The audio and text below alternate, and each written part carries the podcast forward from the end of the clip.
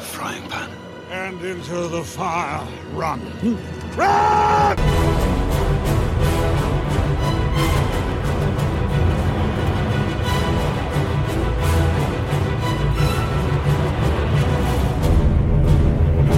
Hello and welcome to episode 6 of Out of the Frying Pan, a Middle Earth strategy battle game podcast more relaxing than Longbottom Leaf. Hello Sam and Dan, how are you doing today? Howdy, howdy. I'm good. I'm good. I'm genuinely happy that that one didn't hit as hard as the last one did.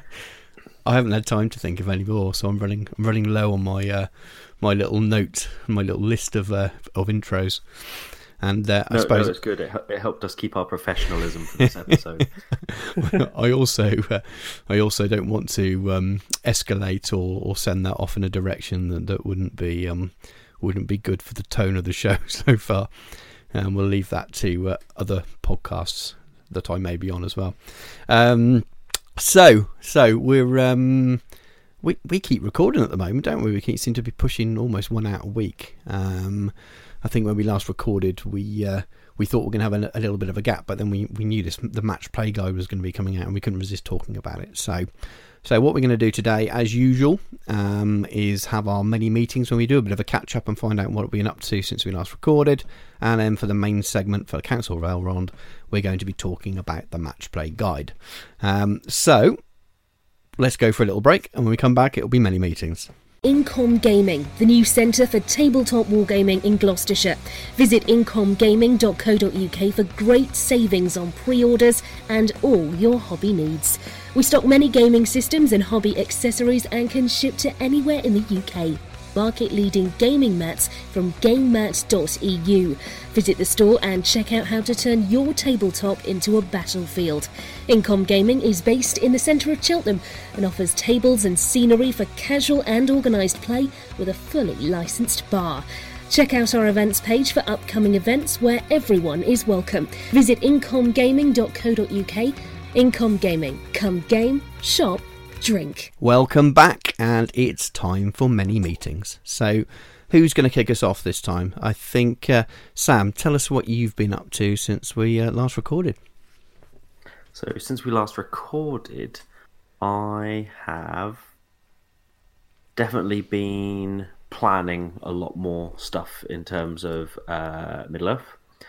I finally finished the basing on my uh, fellowship models for Flotsam and Jetsam, so they are now done. There's nothing more to do for the actual models for the event.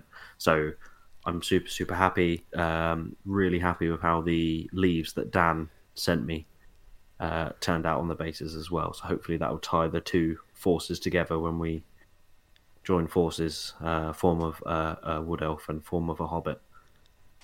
Absolutely, and they look really good as well. They look, I'm saying like it looked good on the last show, but it's amazing how just adding those. What you, they were based before, but adding those little finishing touches to the base to really finish them off. And um, mm. yeah, they look really really cool. Really like them. Yeah.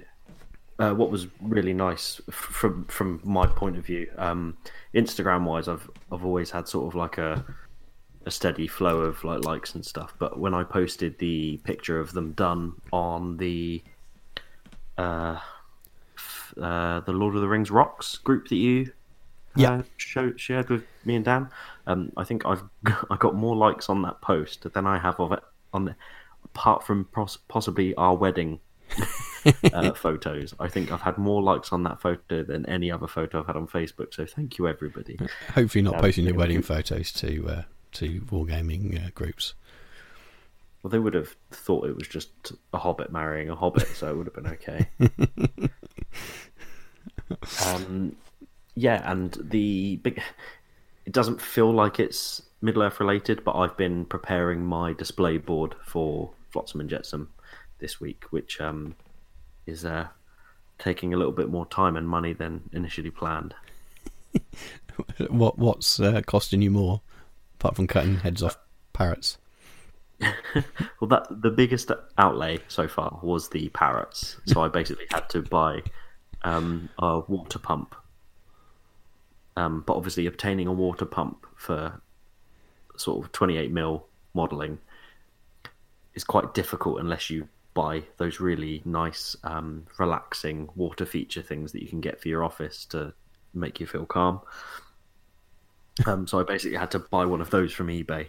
Um, and uh, the one that I liked the look of most was one where it had this nice sort, nice sort of like rocky outcrop thing on it. Um, but it did have two fairly obvious parrots on it. So um, I've, um, What, what scale are these parrots? Uh, I believe the parrots. If I was going to put them in line with anything, I'd say they are probably from top to bottom felbeast sort of. They're, they're big. Or old- his cousins. They're his exotic cousins. I was um I was sending Dan and uh, Stu the dead parrot sketch quotes when I was cutting their heads off.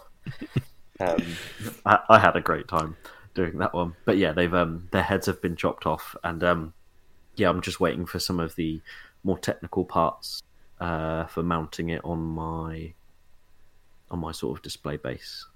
So I'm I'm excited to get that done because once once the pump's in place, I can basically build the rest of it around it, uh, like the rocks and the sand and the getting the water ready and stuff like that. So yeah, I'm I'm waiting on some uh, plastic tubing uh, to turn up so that I can work the pump and get it all set up. Uh, and I'm going to ask in advance, Stu, can you put me near a plug socket for the armies on parade for Flotsam and Jetsam, please? I'm sure we'll, we'll work something out. Don't know even know where the Thank plug you. sockets are within that, but we can we can sort something out. Um, so, you, are you using some of the base apart from the, the parrots? I'm guessing you're using making use of the rocks and stuff, or is it purely the, the pump that you're using in that piece of Um, whatever it is supposed to be? I was- I was- it's it's it's meant to be two parrots perched on some sort of rock thing, and the idea is that the pump pushes the water up, and it goes down a couple of stones before it goes back into the reservoir, and then pumps back up again. Right. Okay. Um, so uh, what I've what I planned on doing was just steal the pump, but um, when I looked at how good the rocks were, I actually decided to put the whole thing onto the display base, so a lot more of it's getting used. But what I now need to do, instead of allowing that water to go back into the little reservoir, is I now need to work out a way of getting it from popping up the top, going down, going all the way down my uh, display base, going down a hole at the end of the display base, and then going and then building a reservoir underneath the display base to then go back up to the top again. Uh, sounds complicated. I may have bitten off more than I can chew. Yeah, I'm not sure we should be plugging you into the mains. To be honest with you, that scares me slightly. But I can, I can see the point. I was thinking about why you wouldn't um, maybe want to use like just a fish tank pump, like a water filter pump, because that essentially sucks water up and pumps it back out again. You can get them a bit more small and it's a bit smaller, and you can have um, maybe hidden it behind some rock, but you still got the same problem of some kind of reservoir thing to return it. But making use of the, the rocks is good, even if you had to cut off um, um, Gwaihir's more exotic cousins from the from the rocks. no Yeah, one's seen this apart from us three, have they? Either said "Oh, we, we, we can picture this, but other people are thinking, "What are they on about?" Well, what I'm going to do is usually I sort of I tend to post pictures as I'm doing projects, whereas I think this time I'm going to wait until the project is finished so that at least it makes sense, rather than people me posting it and being like, "I'm making my display page," and people like going, "What is this guy smoking?" like because at the moment it looks rubbish, um, but that's because I'm building all the foundation for it all to sort of go on. But um, I, I promise, I promise it will look reasonably okay. Let's hope we don't get any ten thousand volts through that parrot, and, and everything will be all right.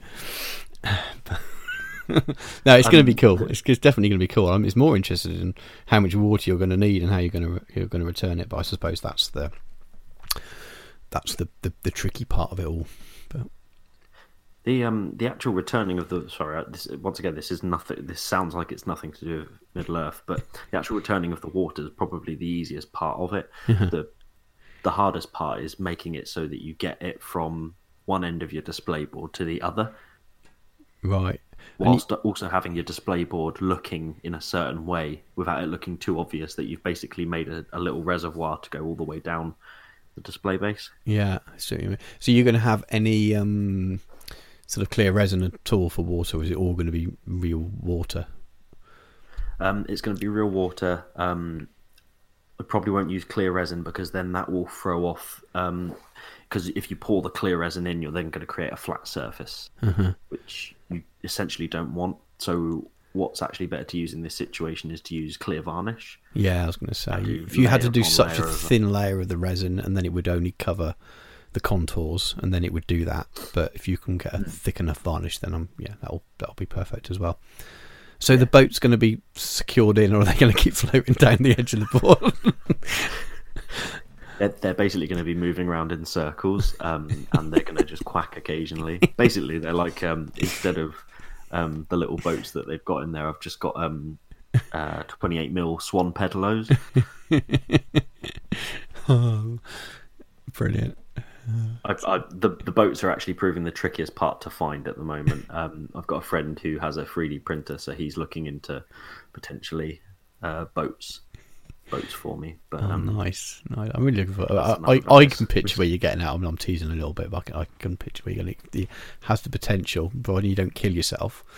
Um, I, th- I think it helps because you and Dan have both seen the first water um, diorama that I made years ago, um, which featured featured a Titan on Prospero.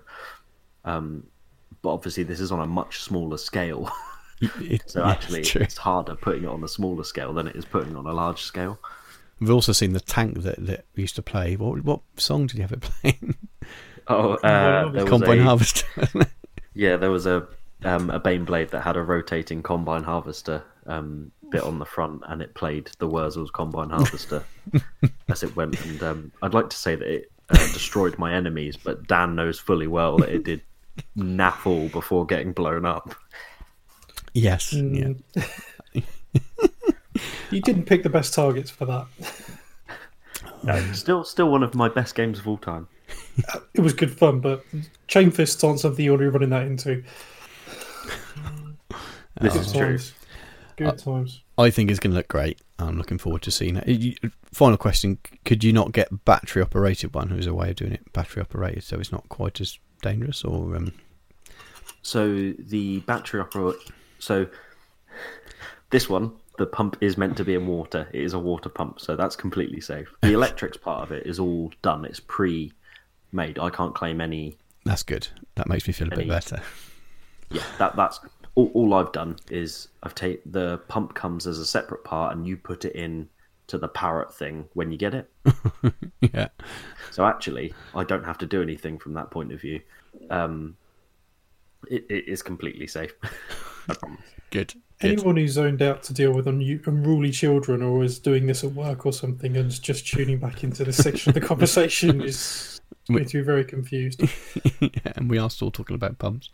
Cool. Um, so have, have you got? Is, was that it for your catch up, or have you got anything else before Yes, we? is that it? Is that it? Before we move on to Dan, I don't want to cut you off at all, but uh, I, I need to stop asking you questions about pumps. No, no. It's, uh, I think that's it. Um, I've, I've, I've just been a lot more thinking about Middle Earth in the last couple of weeks than I have been for the last few months. I've been on sort of like a, not a low point. That's the wrong term, but I'm definitely the last few weeks ever since you two recorded the New Year hobby podcast that you did. Um, I've been really excited about Middle Earth again, and I've been on the ball with it a lot more. So, not necessarily doing a lot, but I'm thinking about it a lot more, and I'm excited about it. So, I think that's I haven't done anything, but I'm thinking about stuff. So yeah, that's the end of my segment. I'll stop rambling now. Damn. Well, how do you follow that, really? I, I- I've not been sawing the head off anything. Uh, and I'm not using water in anything except to, you know, rinse my brushes out or occasionally just dribble down myself. Um, I have, however, been uh, beavering away on the old hobby bingo. Um, I think hobby bingo is brilliant.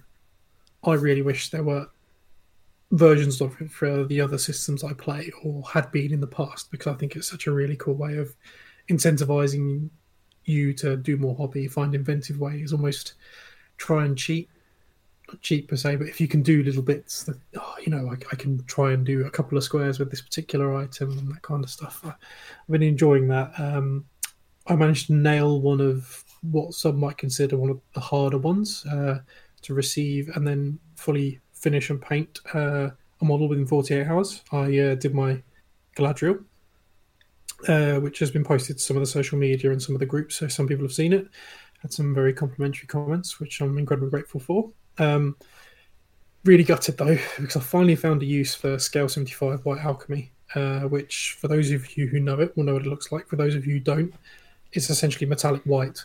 Um, and I managed to utilize that on Galadriel, and it doesn't show up in any photos whatsoever, which is fantastic. And that's just the way it goes sometimes. But very happy with that. And it also nailed me my uh, 600 points of good because I've uh, painted 600 points of Lothlorien now uh, within 2020. So that's not bad. Um, the last couple of weekends, I've been working through the Middle Earth movies, Lord of the Rings and The Hobbit. Uh, I've done all six extendeds. I think my other half's about to leave me, but uh, it's done. Um, and uh, I've read The Hobbit as well as listened to most of Fellowship of the Ring, the uh, Phil Dragash. Uh-huh. So yeah, it's been uh, full steam ahead on the old uh, hobby of late, which has been really nice. I was supposed to play a game yesterday, but unfortunately, uh, my opponent wasn't very well, so that got postponed.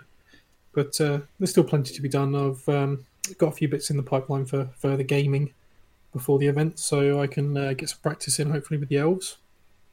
So yes, it's, it's not been bad at all. And uh, more than anything else, is I've been paying more attention to the hobby in general. As Sam would say, it's been more in my thoughts. Um, I've put together my chariot into sub-assembly. I've been browsing a lot more Instagram and Facebook, looking at um, what people are working on, which has been really fun. There's some really good hobby going on right now. Um, oh, is it painting in Arda? Uh, he's building Helm's Deep at the moment. Mhm. Yeah, I know the one. Yeah, Very I've been I've been keeping an eye on that. That is properly cool. Um, and there, there- I mean, there's loads of really good stuff going on, but that's a particular highlight for me recently. I've been enjoying watching bits and the idea of using uh, the old PlayStation 2 game to uh, almost walk around it Yeah. to get an idea of it, to work out perspectives and stuff Ooh, is I very might cool. have to grab that actually. I used to, I used to have it. idea. Hmm. yeah, I, I was quite I was quite stoked on that. So uh, yes, it's been it's been good for hobby recently. Yeah. Well, and obviously picked up uh, the match play guide, uh, which I've had a, a, a cursory flick through. I'll admit I've not read it uh, from letter to letter as I intended, but I've been doing other hobbies, so I don't feel too bad about it. absolutely, and we, yeah, you've you've probably read about as much as I have of it. Really, we've I've skimmed it, and we'll cover it more in the in the next section. But definitely focused on reading the new stuff in there rather than the or going through some of the existing stuff. But uh, I mean, you two both seem to put yourself down all the time about. Uh, you seem like you should come to each show, even though we're like recording nearly every week at the moment with a massive list of stuff, and you seem apologetic, but you've actually both done loads of stuff, so I wouldn't, I wouldn't worry whatsoever. Absolutely loads.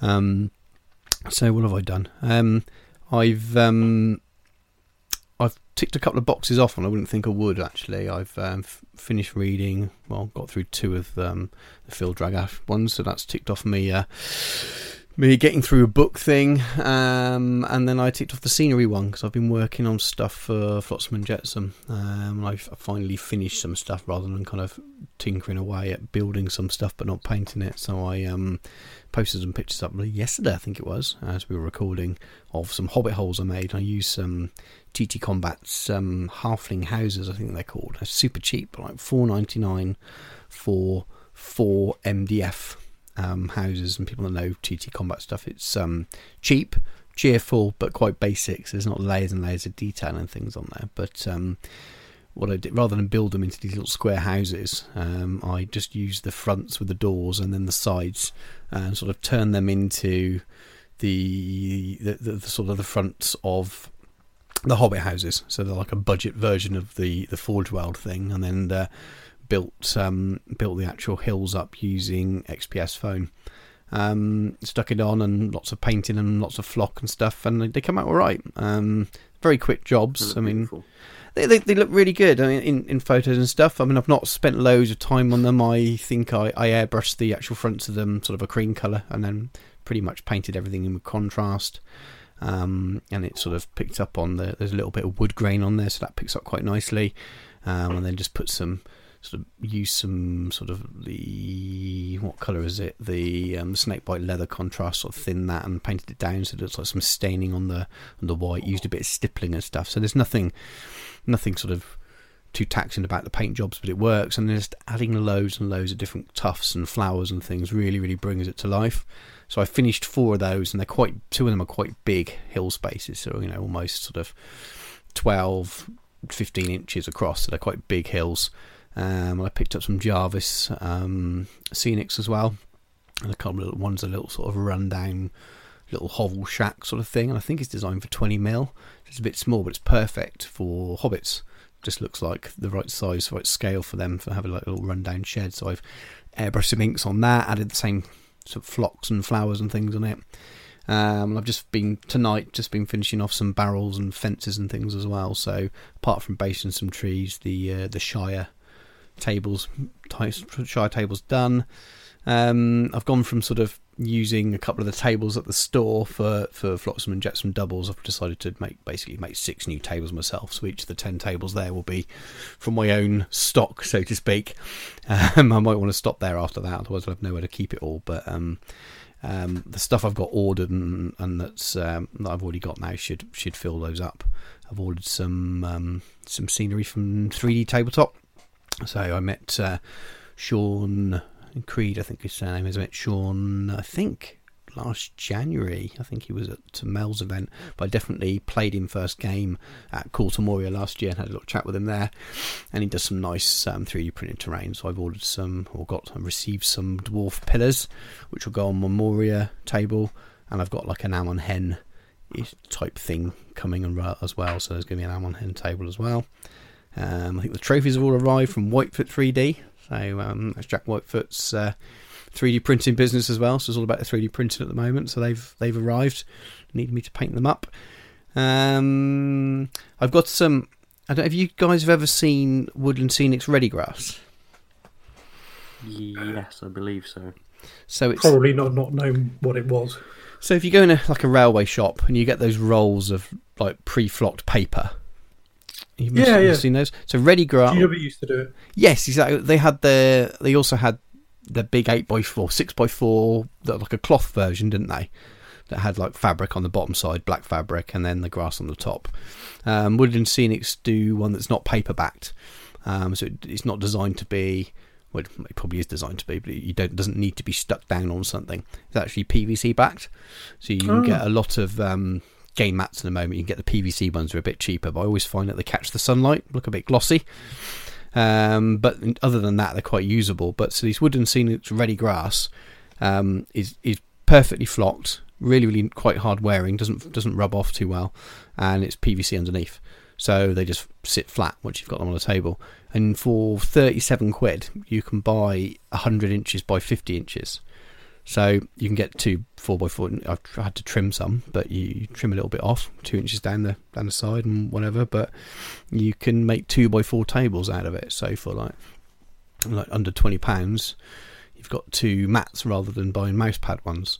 Um, and I'm going to use those for one for the, the Shire board because there's so much flock on those hills. It's a bit more old style, old style sort of building, and they look a bit weird on mats you don't get the shade completely to match the mat, which is really hard to do, because I'm especially buying these before my mats have arrived, they kind of stand out. They look a bit weird from the nice printed thing on these mousepad things. So I thought I'll go for the more traditional style looking table. So two of the tables will be in these Woodland Scenics Ready Grass stuff. Um, I'll probably do the uh, either the Amon Hen one, or I've got a got some stuff arriving that will be like a sort of Arnor Ruins. One of those will also be in that kind of style, but the rest will all be sort of on on mousepad game mats. But just really cheap, really cheap way of doing it. So rather than spending like next to fifty pounds on a four x four mousepad for about twenty quid, you can get one of these. Um, so if people haven't looked at that already, well, well worth looking online. Um, haven't done any kind of personal hobby at the moment because it's all been about prepping for for the event and stuff. I'm not complaining. I'm really enjoying doing it, but it does mean that my like I hypothesize my own stuff's kind of lagging a little bit.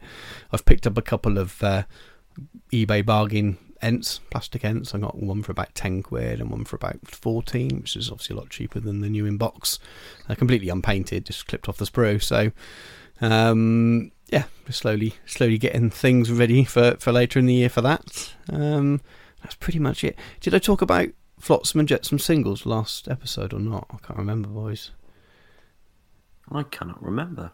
I don't think you I- did. No, I don't think I did. So I, th- I think you brushed on the idea of it, and you mentioned that you'd be doing another event. I'm not sure if yeah, actually- that might be what I did. So I put out a, I put out a, basically a save the date primer um, that uh, myself and um, Ben Stanley. So Ben's out of the country at the moment, otherwise he'd have been helping me run the, the doubles. But um, myself and Ben Stanley are going to run a singles event on the third of October in Corn Gaming, keeping to the Flotsam and Jetsam theme. It's not really a brand, but we're keeping the name for it, and um, we're doing a singles event on that day.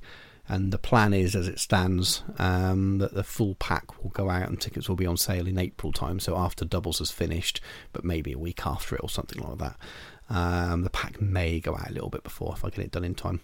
Um, but it's going to be um, 500 points, four rounds, um, lots of the similar kind of stuff that you you're seeing at the doubles. So your multiple painting awards, not just one best painted award.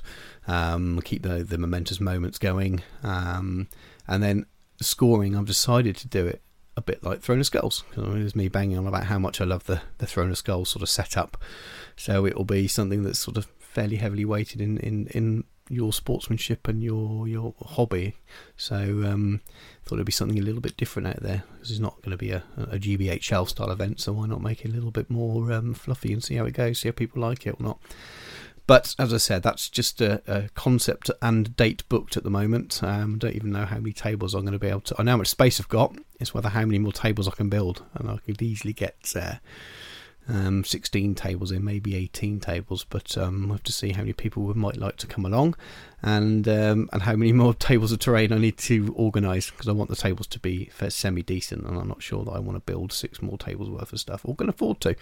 So it's how much I can get our lovely sponsor Chipper Incom Gaming to um, add some, some stock of Middle Earth style terrain because you've got plenty of stuff that's for obviously for 40k and AOS and stuff, but I want it to be generally fitting. I don't want it to be just too much stuff that's kind of multi-purpose. Well, but we'll have to see how that goes. But that's me. That's me rambling, really. I think so. We've we, we always think we haven't done much. We've all actually done a fair bit in the last sort of week or so since we've since we recorded. Um, is there any other news or anything we need to cover before we go for a break? My mind's gone blank. I don't think there's been anything released, has there, since since the No, match play guide? No, the match playbook, I think, is the only. Oh, I think the cards got announced, didn't they, a couple of days ago, yes, officially now, come- rather than the leak. So Yeah, I think there was a bit of slippage, but you can't really take uh, an unofficial, probably leaked uh, potential uh, release guide as a gospel, can you? So I think they're just they're things still to go to within good time. retailers, aren't they? No, I think it's only going to be a week or so later, and it's a re-release anyway. So um, really good for. I'm I'm, I'm going to be waiting until they get round to the the the set with the fellowship in because that's the, I'm literally just missing the fellowship. So if anyone out there wants to sell me the fellowship cards to save me buying a whole pack, then uh, let me know. But um, I can't remember if the elves are included in this bunch. Because it might be worth getting. it was the first three. So you got the magic cards. If you hadn't picked Mm. those up, might be handy. Yeah, now Uh, I've got Kellermorn. Haha, got it right. um, and I can't remember. I can't remember which order they came in. Um, but Uh, it's wasn't it um, all of the Pelennor, yes, that's it. So- Fallen Realms, so yeah, maybe Fallen Realms, Pelennor, and Mordor? Mordor. Yeah, that rings a bell. So yeah, I think that's the. It's so whatever was the first release bundle, first three, or and the card, and then the magic cards. I think they're the ones that are coming out. So I'm assuming that they'll keep to that thing again. So that'll be the second. What happened? I can't remember. At some point, I'll be buying the set with the fellowship in if I haven't managed to obtain the fellowship cards before between now and then. Um, right. So if we've got nothing else to cover, let's go for a break, and when we come back, we will talk all about the match play guide. The hour grows late, and Blandalf Grey Plastic comes seeking my counsel. You are sure of this, Blandalf? Yes, the event is fully painted. It was in the event pack, under my nose the whole time. Yet you did not have the wit to see it. Your love for the Facebook group has slowed your mind. We must join him, Blandalf. The commission painter. We must be fully painted. When did Surly Man the White give in to madness? But I am now Surly Man of many colours. Miniature Realm Studio is a commission painting service. You can find us on Facebook, Instagram, and Twitter, or contact us directly at miniaturerealmstudio at gmail.com. You have elected the way of paint. And we're back. Welcome to the Council of Elrond when we discuss the match play guide. So this uh, this came out um, Saturday as we recording, so it's um, Tuesday now, isn't it? So it's, we've only had the book for a couple of days, um, and it's. Uh, we were hypothesizing last time about what format it was going to be in, and we, we joked at the time saying that people would have known because they'd have had their hands on it at the open day. But it was paperback, um, and it's a, a 48 page sort of small booklet, um, which is, I'd say, nice and light, would fit fits nicely in with your um, uh, general's handbook kind of stuff, your general's pack. So for me, it'll fit in my really useful box I've got with all my counters and stuff without taking up too much space. Nice and easy and light to take. But um, I think we're just going to have a bit of an overview, really, and talk about some of the, the, the, key new things. So, so, so Dan, sort of give us a bit of a, an overview of what the book is and, and what we're going to find yeah. in it. A whistle stop tour, so to speak. Yes. Um, well, as you said, 48 page softback book, um, similar size pages. Uh, I don't think it's quite A4, is it? This is the odd size that you get publications in. But um, actually, the first thing I thought when I picked this up is thought, how little st- amount of stuff could I possibly get away with taking to events? Because I find the amount of books sometimes I have to take a bit of an off putting. Yeah. So I'm thinking this, the general's sort of guide with your quick fire sheet and everything else on it, and your cards. Is that going to be enough to play with? I think it might be. I think so. I think if you've got, like ourselves, we both use iPads, and we'll, if we take them there with your books on, um, with the digital versions. I've got sort of digital and I've got the enhanced on a couple of them. Um, there's a couple of errors in them. I think some of them have been fixed, but um, I yeah I, I don't want to take my hardback books with me. They're far too heavy. I'll have them there when I'm running the event later in the year because it's good to have them. But it will be. I've got an A4 um, really useful box. It's designed to hold a ream of paper essentially, and it has an insert tray. And the tray I've got my counters and stuff in, and then underneath it I've got my um, my, my quick play guide, um, my my measuring stick and stuff like that. And I used to have or still have my um, little sleeve with all my, my scenarios and well, this book will just fit in there perfectly. And it's there's nothing to it, um, so it's not going to be adding any weight. It's um, it's like a I don't want to sort of downsell it, but it's it's it's definitely the, pages are the same quality that you'll have in any book. Um, the cover is quite a thin, soft cover, isn't it? It's not a magazine, at all, but it's kind of. Um, it reminds me of the old um, the old books actually used to get for Lord of the Rings. Sorry, my uh, my Apple Watch just, just told me it doesn't understand what we're talking about. So it speaks for everyone, I think. uh, but it, it, reminds me very much of the size of the old um, sort of campaign books you actually used to get for the original version of Lord of the Rings. Yes, yes, absolutely. So it, yeah, it's like one of those little, um, one of those like the, the scouring book or something like that. That kind of size. That's a really good way of describing it. Cool. So, um, so what's in it then? What sort of what what's covered in the book?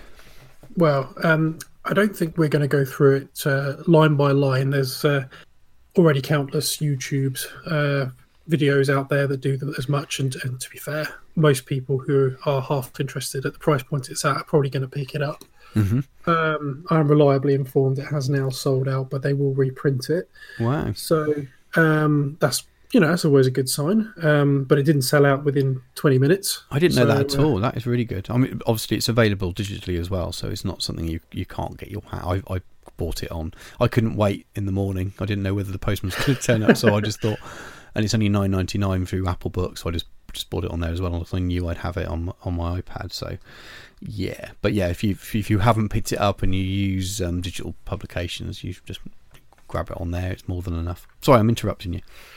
No, no, it's, it's um, I'd completely forgotten about uh, being able to get digital, so it's worth noting. So for those who are now going to be waiting for a reprint, if they do want to get their hands on it, they still have that option, mm-hmm. which is always nice. Um, but yeah, uh, summarize it, it is pretty much a a one stop shop to setting up an event. It doesn't necessarily have to be a tournament, although obviously it does touch on that. It gives you a recommended tournament style. Um, I did find the uh, players may only use official Citadel and Forge World miniatures at the event at the beginning. Uh, thought, yep, no worries. I missed that. Be, to be honest with you, no, it made me laugh. I thought slightly disingenuous of uh, GW to publish anything that didn't say that, really, wouldn't it? Um, but it, it sort of gives you what they would recommend. Um, I get the feeling this some of this may be gleaned from their experience of running events as part of their events team, which is really useful because that can be quite daunting when running events. Some you've run some, I've run some. I've it if you don't know anyone who's previously done it, who, if you don't have a really good backup, it's incredibly difficult to find out how to do it. Yeah, I, I, I de- it's definitely a blueprint for the events we're going to see at, at Warhammer World. I know that um, we'll get onto it in more detail later. Um, the the double scenarios and the outline of how a doubles event should be ran. Um, there was only one thing that was different to what I'm running for Flotsam and Jetsam, and that's down to how you choose which of the, the two armies is the they call it the primary. Um, and I sort of referred to it as sort of the overall leader, the, the, the army leader for that for that battle. And that's the only thing I've done differently.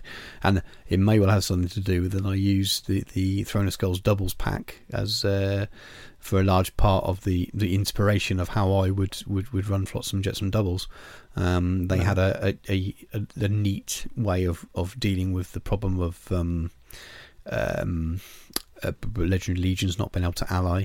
Um, so I've used that, and that's the, the same rule that, that's in this book. So, so I won't go through that now, but so that makes sense. Um, it's interesting that you said about the min- miniatures in there because obviously that means that I imagine now that they'll put out a pack that just says this is it, which would be interesting if people are going to an event, and, and I suppose they'll need it because they'll have the scenarios in. So you've kind of got to buy this, haven't you? Um, just Yeah. like you would I with the core rules. And, Mm, I, I think, to be honest, um, get they, they don't, GW don't have anything official currently that's not been played. There's nothing outstanding. There's nothing Mhm. that people have bought tickets for that yet to play. So we may see this as the blueprint for everything that they do. yeah, I- officially going it- forwards. It, well, it, well, it will be. And to be fair, they don't give you the scenarios anyway. You, you, you, you, you know, they tell you what the scenarios are that you're playing, but you've still got to bring your own your own um, rule books and cards and all the other things with you. So, having to now buy this book to have access to the extra six um, single scenarios and the double scenarios should be going to the doubles event when that's announced later in the year. Then, then so be it. I say. I suppose. I think the only issue they may have in the short term is if it takes. I don't know when the reprint will be. If the reprint wasn't say until the singles for the GT, so the GT and people hadn't bought this and they maybe weren't in a position where they had a, an iPad or something that they could take the PDF with them.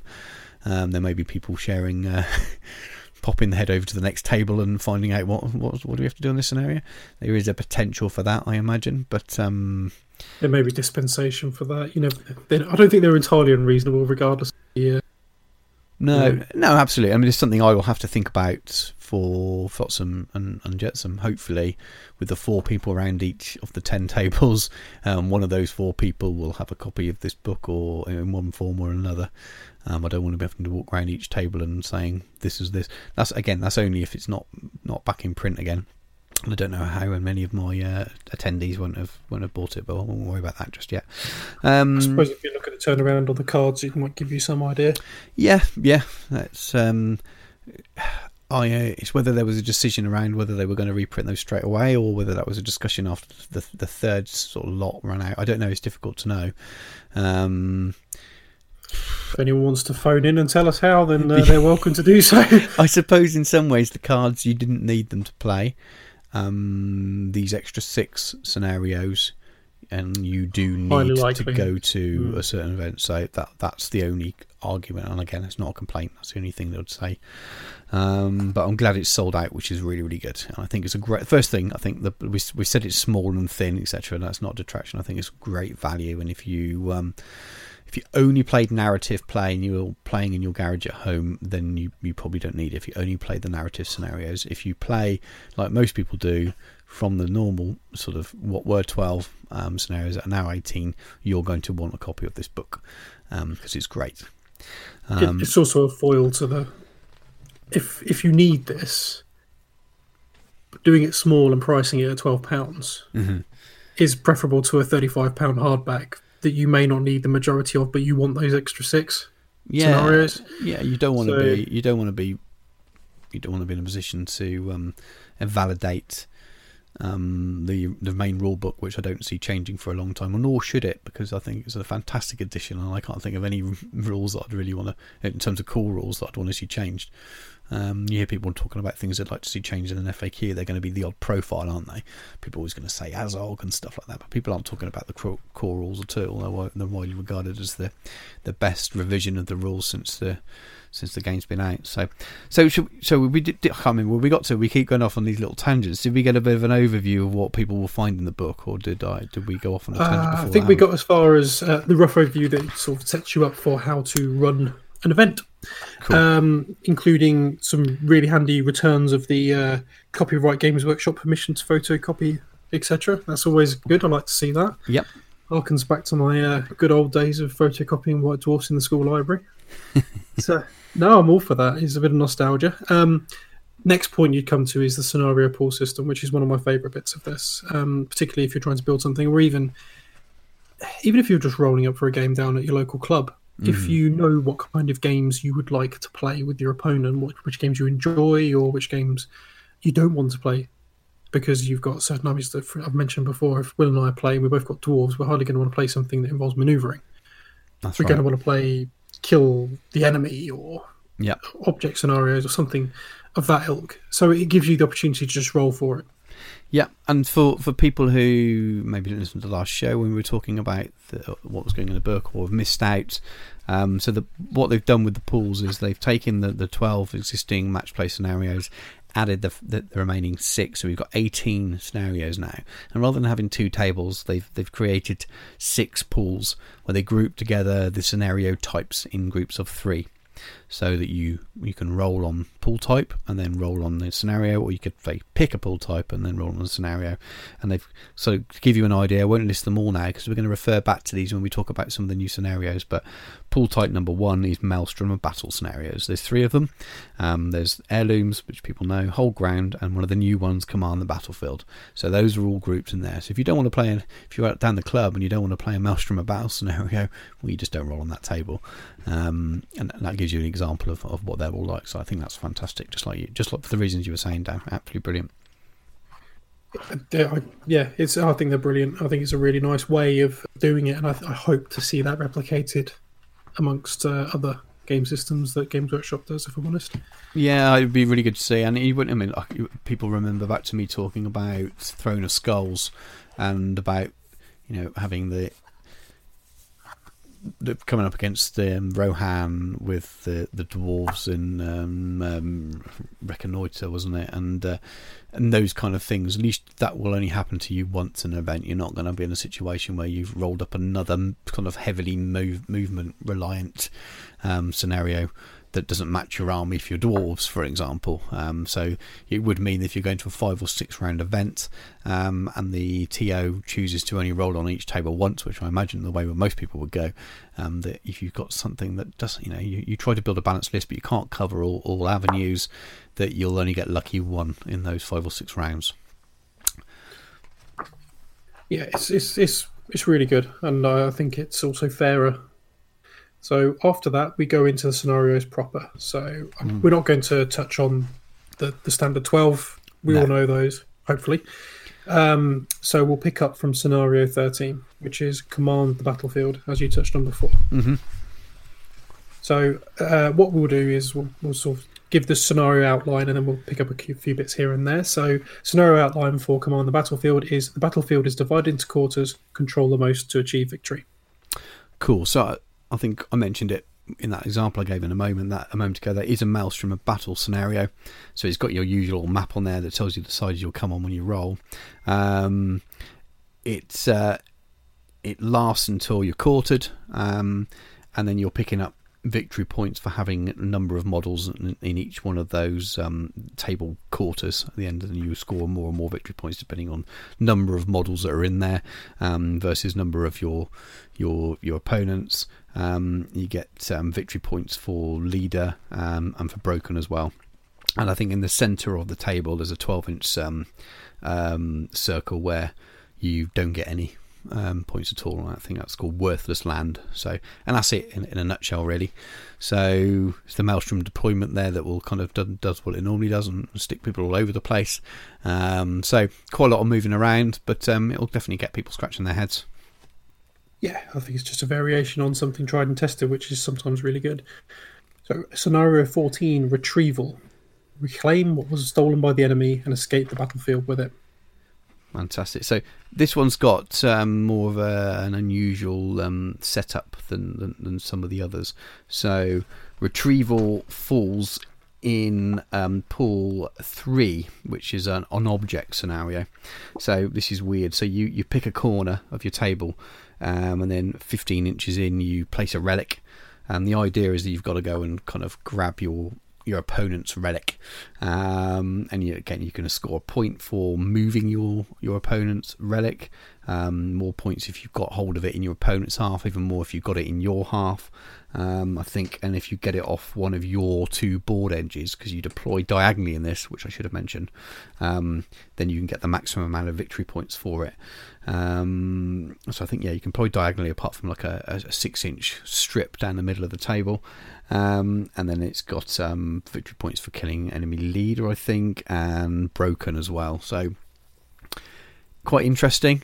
I think there was the relic is a light object that is easy enough. Um, I think there was one thing that stuck out for me when I was flicking through, and I can't remember if it was on this scenario.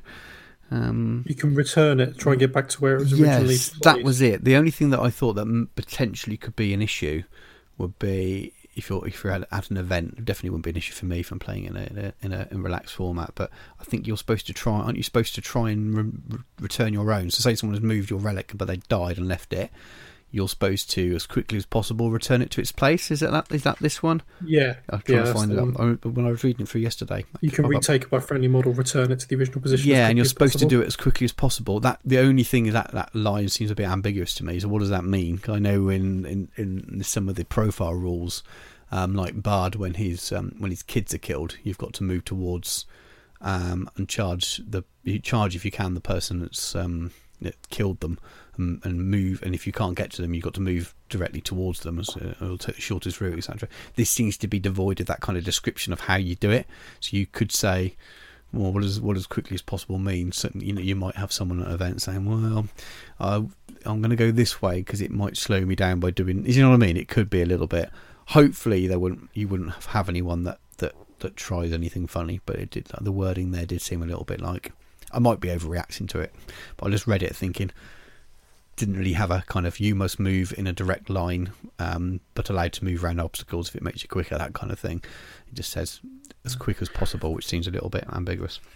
Well, it's got the one-two finish on uh, if a force has been broken, so maybe yeah. they're just trying to give you the impetus to consider that that may happen. Maybe there it's a a, a hard if you know what I mean. Like like in the highway code, if it's in red, you must do it. Yeah. Um, I don't know which one of the two. Maybe uh, we can bend the ear of Jay at some point and see what he thinks. Mm-hmm. Next scenario, scenario fifteen, breakthrough. Capture the areas of the battlefield that are worth the most to your opponent. Fantastic. So this is in pool two, and it's a hold objective scenario.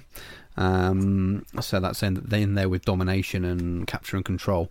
Um, so this is one where you've got four objectives, I believe, um, and you've got two on the kind of the halfway line of the table, and two that are in your own objectives. So I believe it was going to be like twelve inches in, so in the centre. So you've got that kind of square diamonds, diamond sort of sided, um, and it ends on quartering, um, and you've got to be within three inches of your your objectives basically. Um, so you get different different victory points for being within three inches of the different objectives at different points of the table. So, as I said, very very similar to your, your domination and capture control type scenarios. Anyway, um, yeah, it's pretty straightforward really. Yeah, you can deploy your whole really. yeah deploy your whole twenty four inches in. So very very very very similar to to some of the others that are already on there. Scenario 16 Destroy the supplies. Destroy your opponent's supplies while protecting your own. So, um, destroy the supplies in pool 3. I believe, um, and that is an object scenario. So that's that's in there with seize the prize and another new one, which is retrieval, which we've already covered. Um, so again, this is 12 inch in deployment, and then on that 12 inch line, you each have three objectives, kind of one in the centre, and then two equidistant between the uh, that centre and then your board edge, depending on whether it's a uh, six by four or four by four table you're playing on. Um, duh, duh, duh. Again, this one I think ends when you're quartered, um, and essentially trying to do is two victory points for each enemy for each enemy supply market that's been destroyed. So you've got to go and spend a whole turn by one of them, I believe. Um, not shooting. Yeah. You can't have done anything that turn, so you can't cast any magical shot or fort or anything like that. And you spend a, spend your whole turn with it to the end of the turn, then it's destroyed. Um, so you're trying to get across and basically kill your your opponent's Ooh. supplies. I like that. If I do get the old uh, ring wraiths, because you just uh, paralyze or transfix everyone, and they so they can't claim any. That- Nice. yeah, you sit them at the back and almost um, almost sweeper, aren't you? Clearing off any and forward attackers trying to get near your stuff. Um, so it's a two victory points for each one destroyed, one for causing more wounds on the enemy leader. So it's got leader, it's got broken, it's got banner in there. Um, yeah, pretty good. Bit of a slog on that one. I think that could be a lot of fun. Could be. It really depends on the kind of force you bring, which is so common. I keep knocking my microphone while turning pages of this book. Um, so much like all of the scenarios in this game, they can play wildly different depending on what you turn up with, which is good. And that's what you want about building a balanced force to um, take on each of the different types. Scenario 17 Divide and Conquer. With your army split in two, claim the key areas of the battlefield. Right. Go on, Stu. Uh, describe how this deployment looks. so, so this is in pool five, which is a manoeuvring scenario. So that's in there with reconnoiter and storm the camp. Um, probably a little bit easier on shorter legs, if I'm thinking of my dwarf hat on, than uh, reconnoiter and storm the camp in some ways. Um, so you've both both sides will roll their d6 to see who deploys first, and then side A will pick one corner. So they're like little 12 inches in from the corner of the table. So you've got these kind of little little um, little semicircles in the corner. Um, so you deploy your first.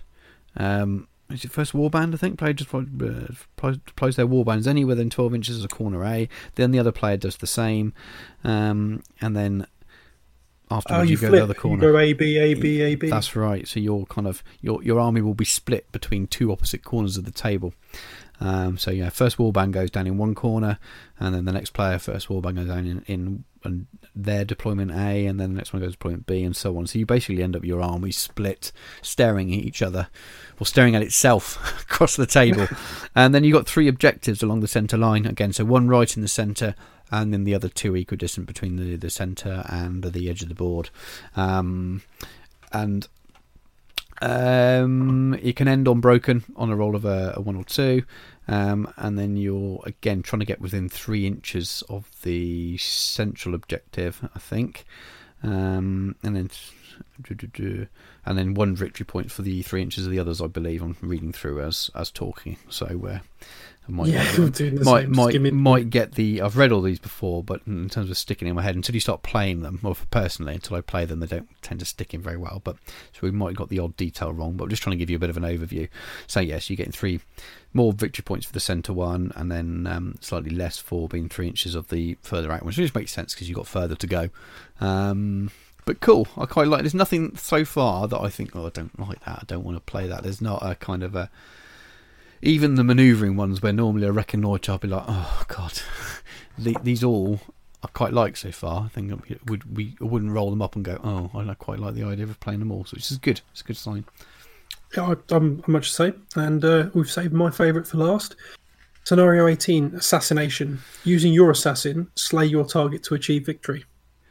So this is awesome. Yes, it is good. So this is a pool six. Pool six. It's under unique scenarios, along with Fog of War and Clash by Moonlight. So um, I'm a big Fog of War fan, um, and this is very very similar. So I, I like this as well. Um, so your deployment is up to 24 inches, um, and then your as usual usual for the um, deployment, and then broken is uh, end game ends on a one or two, so it's normal broken rather than quartered, and basically you have to name an assassin, and, and you have to name a hero in your opponent's army that you're going to kill. Um, so yeah, you get a victory point if you've caused wounds, or more victory points if you've actually killed the, the uh, killed the person you've noted down.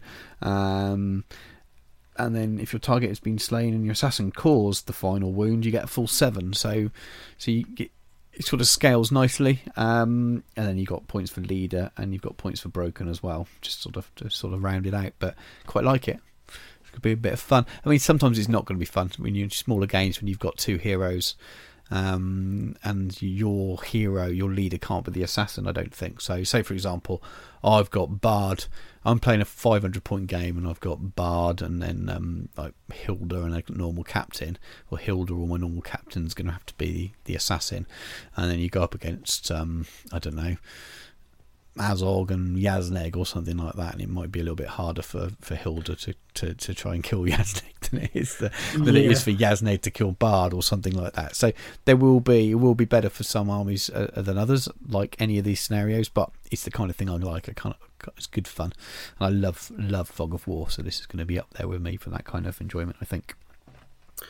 Yeah, I'm looking forward to playing through these. Um, to be fair, I've still not worked my way through the full 12 of the original, so it's just adding more fun for me, really. Take me longer to get through them all. And therein ends the, uh, the standards, so to speak, uh, single player scenarios. Yeah, absolutely. I'm going to really quickly, just because we can, I missed the first couple. I'm just going to run through the pools again and read them out for those of you who know the, the normal 12 and haven't picked this book up yet. Um, so, pool one, Maelstrom a Battle scenario. So that's heirlooms of ages past, hold ground, and command the battlefield. Pool two is hold objective scenarios. So domination, capture and control, and breakthrough. Um, pool three, object scenarios. So seize the prize, destroy the supplies, and retrieval. Pool 4 is kill the enemy scenarios, and there's Lords of Battle, Contest of Champions, and To the Death. Um, and then Pool 5 is Maneuvering Scenarios, Storm the Camp, Reconnoiter, and Divide and Conquer. And Pool 6 is Unique Scenarios, Fog of War, Clash by Moonlight, and Assassination. Did we? I feel like we missed To the Death. But, um, No, I think we touched on to, cool. To, to the death, I think, is one of the standards, isn't it? Yes, it is. Yes, it is. I'm just being. That'd be uh, why we didn't touch it. Yeah, I was Yes, reading it out there. I thought that's different. No, it isn't. Um, right. So, I think the next thing we really want to talk about is the um, the doubles scenarios. Um, now they're not in any pools. There's just six. I'll say just six is more than enough. There's six double scenarios. There's a there's a little bit about sort of army selection and how legendary legions work and things, and I, I don't want to go into loads of detail. But for those of you who have not um, played at a doubles event or looked at the Throne of Skulls pack, legendary legions obviously can't take allies. So if you're if you're if you're doubles, then that would eliminate any legendary legions from playing doubles, which would be a real shame because they add so much flavour to the to the game at the moment. So the way around it is that you can only ally with yourself. So you end up both players will end up using the same legendary legion, um, and then you but only one of you can use the, the each of the models in there, one each of the heroes. So your rule of one is is in place. A lot of the legendary legions will have a rule that states that you must select this person as your army leader. Um, so in that case, the second army wouldn't be able to select that hero and basically kind of voids that rule. But other than that, they work as normal. Um, so you just kind of end up as one big legendary legion split into two legal armies. Apart from the caveat of the of you know the second army wouldn't have to pick the compulsory thing. Um, but um, yeah, other than that, I won't read out all the, the doubles rules to you. But if we just skim over the, the scenarios, do you want to take us through the headings and things again, Dan? Yeah, I, I think we'll avoid doing the uh, description perhaps of the um, setups because it's Devil's Own Pictionary a few of those, isn't it? I'll give it a go if it's interesting. Yeah, I- so little- well, keep me amused anyway. Right. Scenario one: No escape. Kill as many of the enemy force as possible while protecting your own in the center of the battlefield. So again, this is a game that ends at quarter. It's it's it's it's really simple. It's about killing people. There's points for leader and for broken. Um, and yeah, I, see where you're going. It's quite hard to describe the setup of these, but if you imagine your table with a deployment zone that's going vertically rather than horizontally, um, and you've got um, Team A um, and Team B almost right next to each other, for their primary part, parts of the army. So one one of the players' armies, and then the other two players start on the the other sides of the table, far away from each other. Quite hard to describe, but really unusual scenarios. I'm, I'm looking forward to seeing these played, or four of these um, six played at the event, because um, I think they're really going to make people scratch their heads um, and think about their army choices. It can be interesting to see uh, Sam's what f- remaining five or six members of the fellowship um, when they're stuck on one side of the table and your few elves are stuck on the other. might, might, provi- bows for. might provide you with some challenges. Heroic march should be fine. uh, scenario two: Total Conquest. Uh, there are five objective markers on the board. Control the most to achieve victory. Yeah, so this is a little bit more more straightforward and forward in some ways. So this is a maelstrom of battle scenario. Um, um, game ends on quartering, um, and you get two victory points for each objective marker marker within three inches, and if you've got no enemy um, near it, and it's one victory point if there's some enemies there as well, etc., etc. Um, points for for wounds on leader and broken and things as well. Um, again, it splits your it's Maelstrom apart from um, the primary deployments, so the primary um, armies of, of of the partnerships, both end up right in the centre of the board in this kind of this big twelve inch circle, so in their own little six inch um, semicircle, and then the player two's army all comes on piecemeal via Maelstrom, so you could have this fight going on in the centre between two of the players, and then the secondary player um, secondary two players are coming on all over the place, so you don't know where they're going to be. So uh, again, total chaos. I think is going to going to ensue where where these models can come on all over the place. I, I definitely think that these, and quite rightly so, while they're still match play, they're a little bit more fun um, with doubles, and doubles events tend to be like that, don't they? A little bit more people tend to go to them because they want a bit more of a laid back experience. Um, so I think these. Hope they got lots of space around tables for these, especially these. Well, uh, yes, you're going to need it, aren't you? I've um, I've deliberately not squeezed as many tables in as I could physically for um, for Flotsam and Jetsam because I wanted people to have a little bit more space, and it was already hard with, with that many people around anyway. So, uh, right, we're up to so scenario three. Take and hold. Control the central objective to claim victory.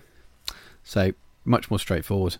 Um, so you've got one objective right in the centre, um, and you're getting more and more points depending on how many models you've got close to that versus your opponent, etc., etc. And then you've got again points for winning leader and points for broken. Um, so like um, I can't remember which scenario it was called um, for the singles, but this has got that funny corner deployment again. So you're going to have again team A primary is going to go in one corner. Their their other half of their army is going to go in the other, and the same for an opponent. So you're going to have your armies in the four corners of the table, all rushing towards this central objective. So again, chaos, fun. It's going to be really good if you've got fast moving versus slower moving stuff. So we'll, think it will test people out. But The uh, Sight of Power special rule is quite interesting. Models within six inches of the objective marker gain the Resistance to Magic special rule and may re-roll failed fate rolls. that's good. Galadriel with her mirror next to that, re- recoup them all and re-roll them all. that's really good. That's you just got to get her there. Yeah. Yeah, it, it's it's going to be good though. It's going to be good. I quite like that. Yeah. Again, they're all fun. They all look like things you'd want to play with your mates with a few beers and stuff. This is exactly exactly what they should be for double scenarios. So, what's scenario four then? Clash of Champions. Have both forces leaders kill more than the enemy two leaders. So this is a, like a, a bit of a combination of the, the similar styles for the singles, isn't it? Um, standard sort of 24 inch deployment, so your halves you can be right up and against each other. Um, game ends at quarter, um, and it's about your enemy, about your leaders killing stuff and getting points, just like in um, contest. But of course, there's there's two leaders because you've got two per side. Um, there's a cool rule to go with that as well, isn't there? Yeah, friendly rivalry, which is quite similar to uh, Legolas and Gimli from the Fellowship. That's right, yeah. Uh, keep a record of how many kills the leaders of both forces have killed in the combats individually. For each army, whichever of the two leaders has the least kills of the two gains plus one to wound during a fight. This bonus ends immediately as soon as they've drawn equal to or overtaken their ally, which could be horribly abused. really good, really good. Um, I quite like that though. It is quite good. Um, I suppose there'll be situations when it might be better for just someone to, uh, to to sit back, but then there's a risk involved in that as well. You're not by not killing, you're not scoring VPs, or you let one of them get so far ahead that the other one can't. Well, it only counts as one if you've got someone like Yeah. Dane, for instance, and you push him into trolls, which count as one. With his hammer plus that, he's going to start smashing them to pieces. Whereas you've got your other opponent just killing chaff, Yeah, goblins, for instance. That's that's horrible. Yeah, definitely. Oh, I think it's um, and it's um, what else? Oh, I don't know if this this is I don't think this is the same on contest, but um, you kills killed by shooting magical powers or hurl brutal power attack um, do not count towards the leader score either. So that's quite interesting, isn't it? For certain certain. Uh, It's killed in combat individually, mhm. so Yeah, I would so say definitely combat. probably yeah. Okay, scenario five: cornered.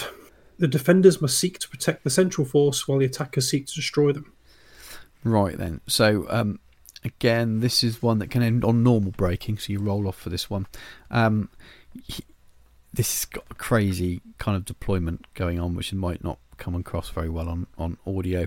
So you've got Team A's primary deployment is in this sort of circle in the middle of the table, sort of six inch circle, and then you've got um, another six inch gap, and then you've got another big wider sort of circle around it where Team B's deployment goes in, and then that's both of their armies, and then Team. A's secondary deployment is on his three inch sort of three inches in from the table all the way around the edge, so all four sides.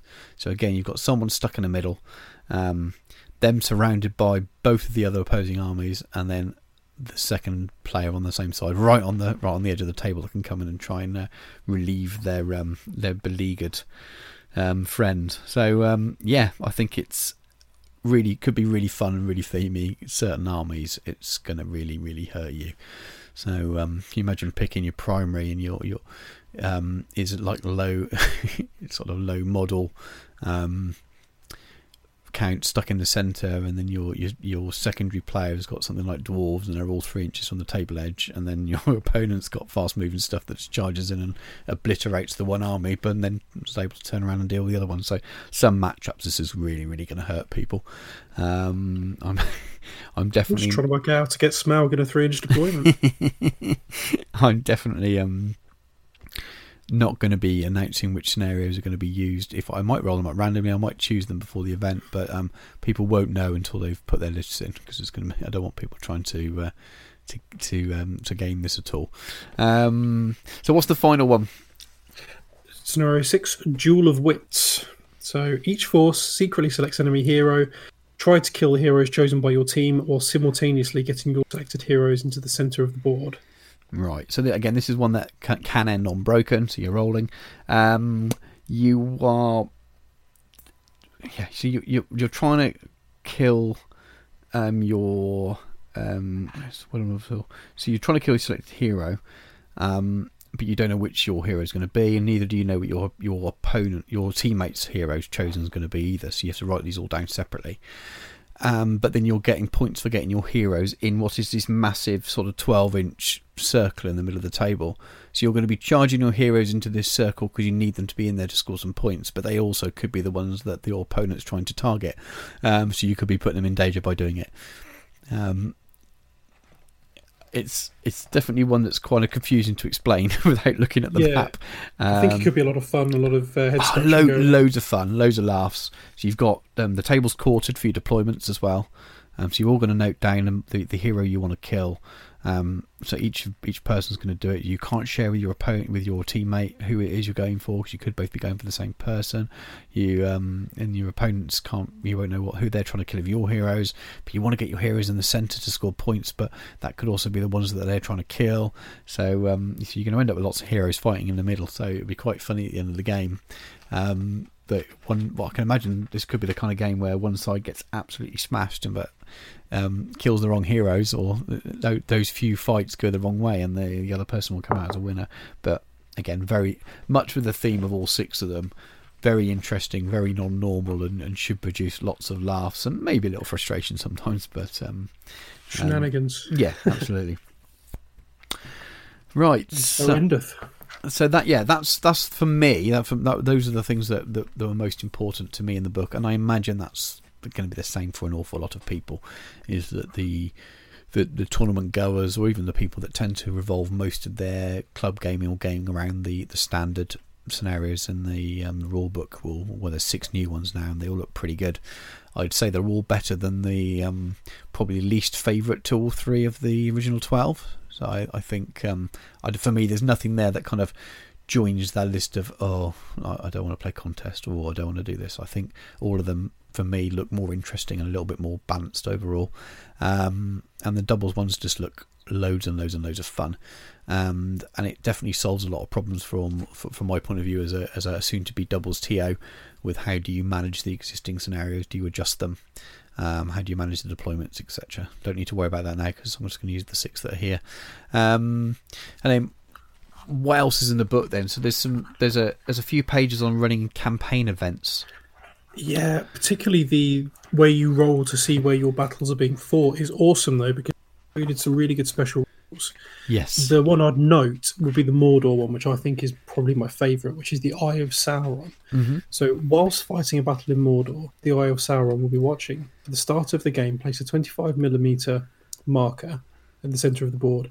This is where the Eye of Sauron is focused. During the priority phase, after priority has been determined, the player with priority may move the marker up to 6 inches. Good models within 3 inches of the marker suffer a minus 1 penalty to the courage value. Evil models in 3 inches of the marker may reroll ones to wound when making strikes. That's awesome. Oh, and that's so fluffy. It's really cool. Absolutely. I mean, I I don't know. I, I can't imagine we're going to see an awful lot of campaign events around. But you might have campaign days with your friends, or maybe sort of run over. Maybe it's run locally for a while. There might be some.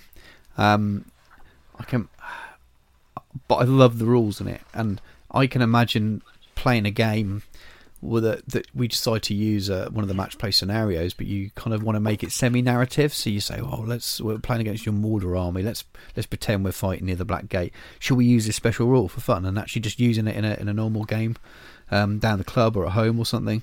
Um, so yeah, if you make themed tables and um, you sort of keep changing your terrain as you play your your local your friends and things, there's nothing stopping you using these um, sort of regional regional buffs for a bit of fun. Sometimes I think it would be. be I, th- I can more likely to use them that way. I think, um, but it's got a nice campaign map, and it's kind of helps you score it so that you can run a sort of a, a, a laid back campaign day. Makes you wonder whether we'll see something like that at um, Warhammer World now that they've written put rules in a book for it. Whether there will be a uh, a Middle Earth Narrative campaign day weekend. Because Yeah. the game seems to be growing very, very well at the moment. I'm, we are going to have the GT. There will be doubles. There's going to be Throne of Skulls, but it'd be interesting to see whether they add a fourth event somewhere and, and try and do a campaign day. Be definitely, definitely be If interesting. see anyone's listening, then uh, Hmm. please do. I, I, I love it. It's one of those. Do I want to? Would I want to do it? It seems really bizarre. I like. I'd rather I- play that than Throne or any other kind of competitive, to be honest. Really.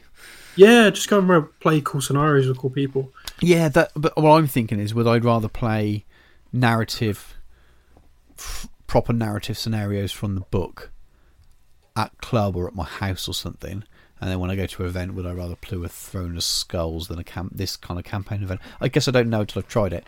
Um, but I'm all about the soft scores, good. Yeah, yeah, exactly. And that you'd have at a Throne of Skulls. How they would do that for this, I'm not so sure. Because again, I don't know if it's designed for anyone to win.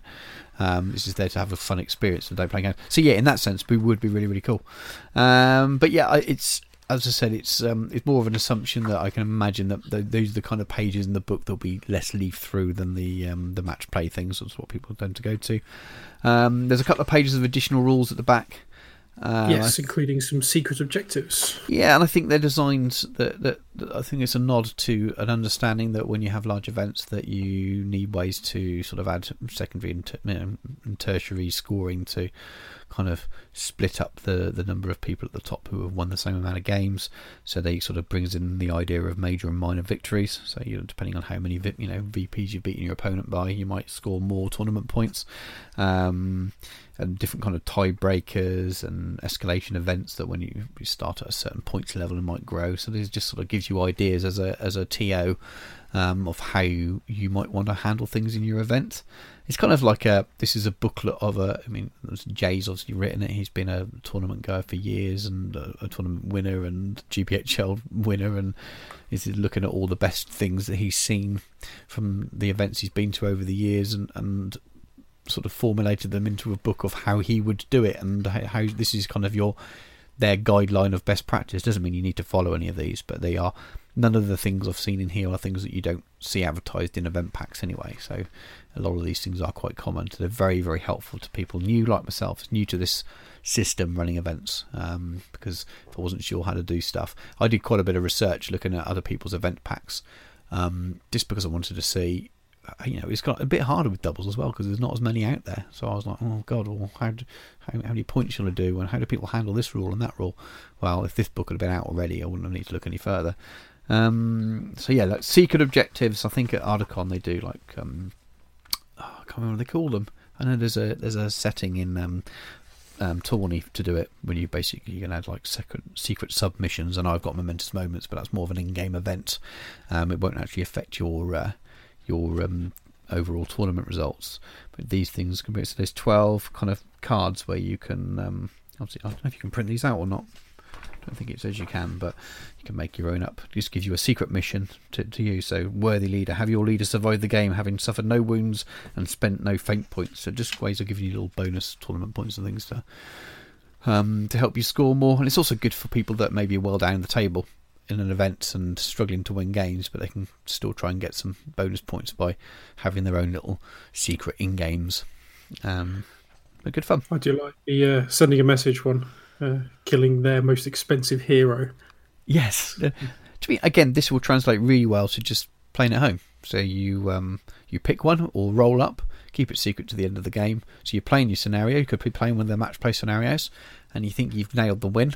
Um, and then there's someone go, actually, I've got my secret objective, and that's giving me an extra VP or something like that. So definitely good fun things you can you can add to your game that you don't have to have to use it just at an event as well.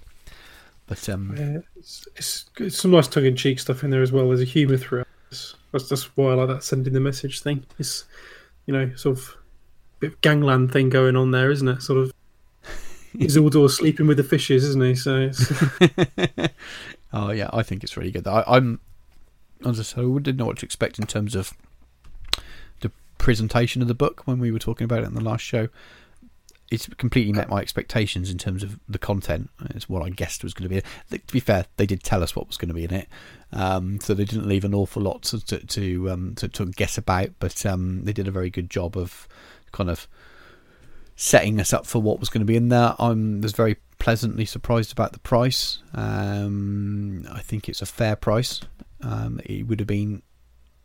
I think they could have got away with charging a couple of quid more. Not saying they should have. I think they they could have done, and people would have moaned, but they could have done it, and people would have maybe still bought it. But I think it's a very very fair price for for what you've got. Um, so um, yeah, I'm I'm very happy with it. Uh, yeah, I, if anything, I think it's exceeded my expectations. To be honest, there's some some hidden gems in there, some little bits and pieces that I wasn't quite expecting. Uh, the campaign, the little extra rules thing, was a, a very welcome addition. Yeah. to me, I really really like that. Um, obviously, we knew what to expect to a degree with the pooling system, etc., etc. But it's, it's the little things like that that I thought it's just little little touches. It shows a lot of thought.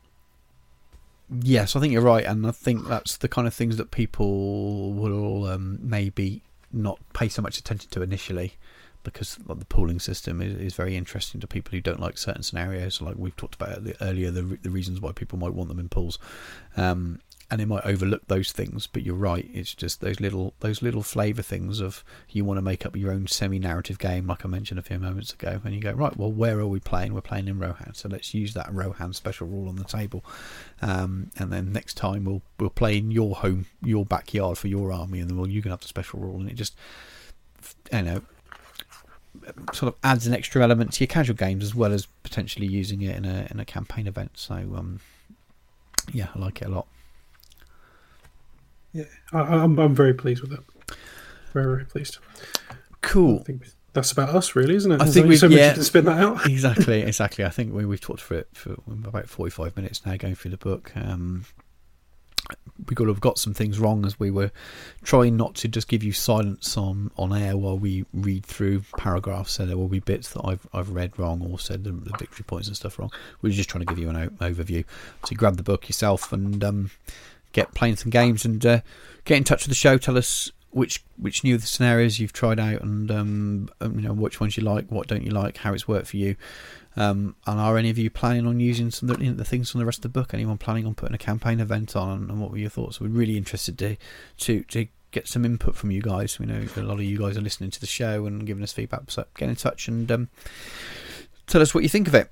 And um, yeah, I think what we'll do now is we'll go to a little break and we'll come back and uh, close the show down.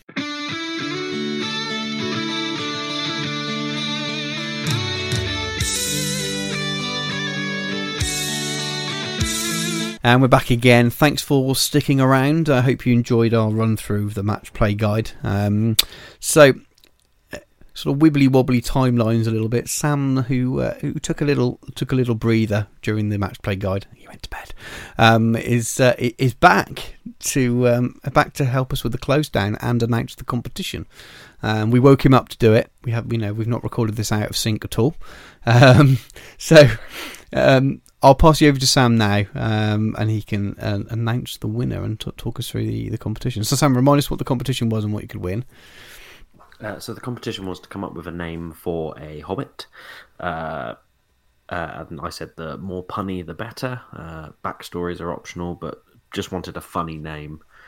Um, and the winner would win the mounted Theoden and unmounted Theoden from the old metal sculpts uh, that are still new in packet that we had sat in the um, the holy grail of uh, drawer of shame that we have in my premises. So uh, we we had quite a few entries. We had uh, about nine, I think we totaled uh, up altogether, didn't we?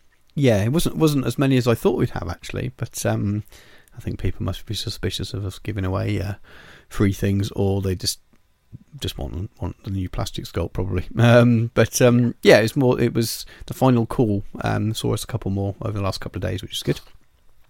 Yeah, um, but the, the winner is uh, Mr. Ben Stanley. Now, for reasons of us being a clean and uh, well kept uh, podcast, we can't read out all of his uh, blurb that he put with his name. But uh, Fredo Boggins was the winner of our competition. So, uh, Ben, uh, if you get in contact with us, I'm sure you're well acquainted uh, with uh, us by now. But get in contact, and we will get that shipped to you or organise getting that to you somehow. You probably end up shipping it to me, and I'll I'll give it to him some point in the summer when he's back in the country. But um, yeah, it looks like looks like nepotism because I've mentioned I think I mentioned Ben earlier in the show that he's going to be running the singles with me. Um, we uh, the the the, the many of the um, entries were say were all pretty good, so we decided to put just put them in a, a random number generator in the end rather than uh, sit and pick which we thought was the best. Um, his his answer definitely uh, made me chuckle, including the the, the wider story because he added a little bit of flavour to his. Um, to, to the uh, family history of uh, Fredo, and um, yeah, what was as Sam's already said, we couldn't really read it out on the on the show, um, but um, but we we um, if anyone's uh, entered and they thought that their their thing was better. And um, we didn't even bother with with a subjective choice. We just stuck it in a random number generator. But thank for everyone who uh, entered. Um, right, Sam, have you got anyone you want to shout out before we we let you go off to bed?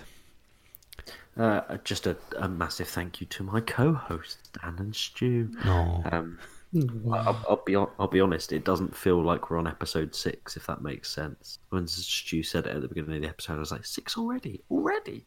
Um, so yeah, Which seven is... recorded with zero, I suppose, as well. So we're uh... well, yeah.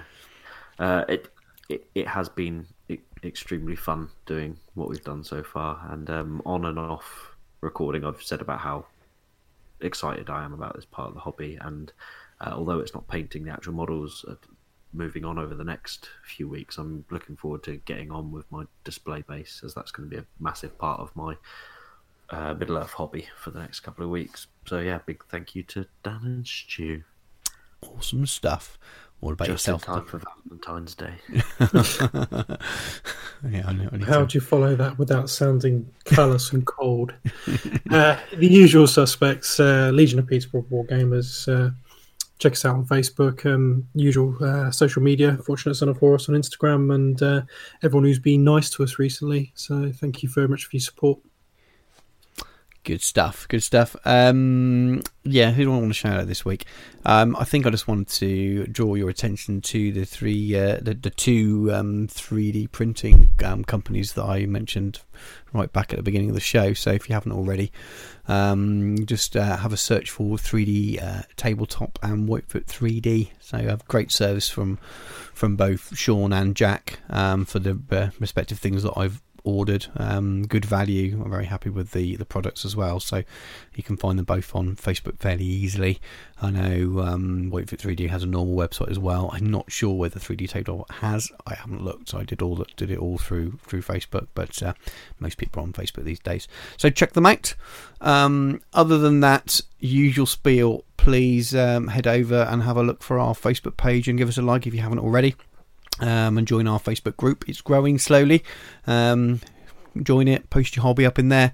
Um, I don't think I mentioned it earlier, but I've uh, created a Facebook group for um, Flotsam and Jetsam events. I did it mainly because um, when you your, your Facebook events um, on, they're not they're not private. So when people post in them, uh, anyone can see them in their feed.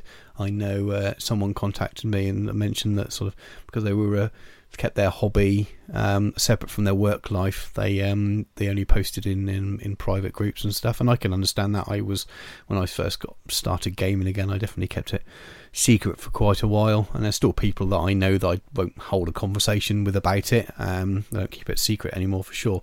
So I've created a uh, a, a closed group that anyone can join. So if you're just interested in um, seeing pictures from the events when they happen, um, you can join it. So oh, I can't remember what I called it now, but if you search Flotsam and, and Jetsam um, on group on Facebook, you'll find it, um, and you'll also have announcements about the the shows and things as well. So um, again, if you're going to one of the events, it's well worth joining. Um, you'll just be a repetition of a lot of stuff that goes in the Facebook events anyway. But it's as I said, it's a private way for you to interact. Um, check us out on Instagram as well at OOTFP Podcast and at Twitter at OOTFP. And if you'd like to email us directly, um, just drop us an email at OOTFPpodcast at gmail.com. Um, please do get in touch if you have any questions, anything you'd like us to cover on the show, any show ideas. Um, I know I put a, show, a, a, uh, a couple of shows ago about someone coming on from GBHL about talking about events. I think that message got to someone and they were thinking about it. I've, I've heard through the grapevine, so still be good to have someone on to talk about the GBHL event calendar and how it all works. It'd be really good to, to be a good topic, I think. Um, but yeah, get in touch and we will catch you. Oh, cool, a couple of weeks' time, I imagine. Um, take care, guys. See you soon.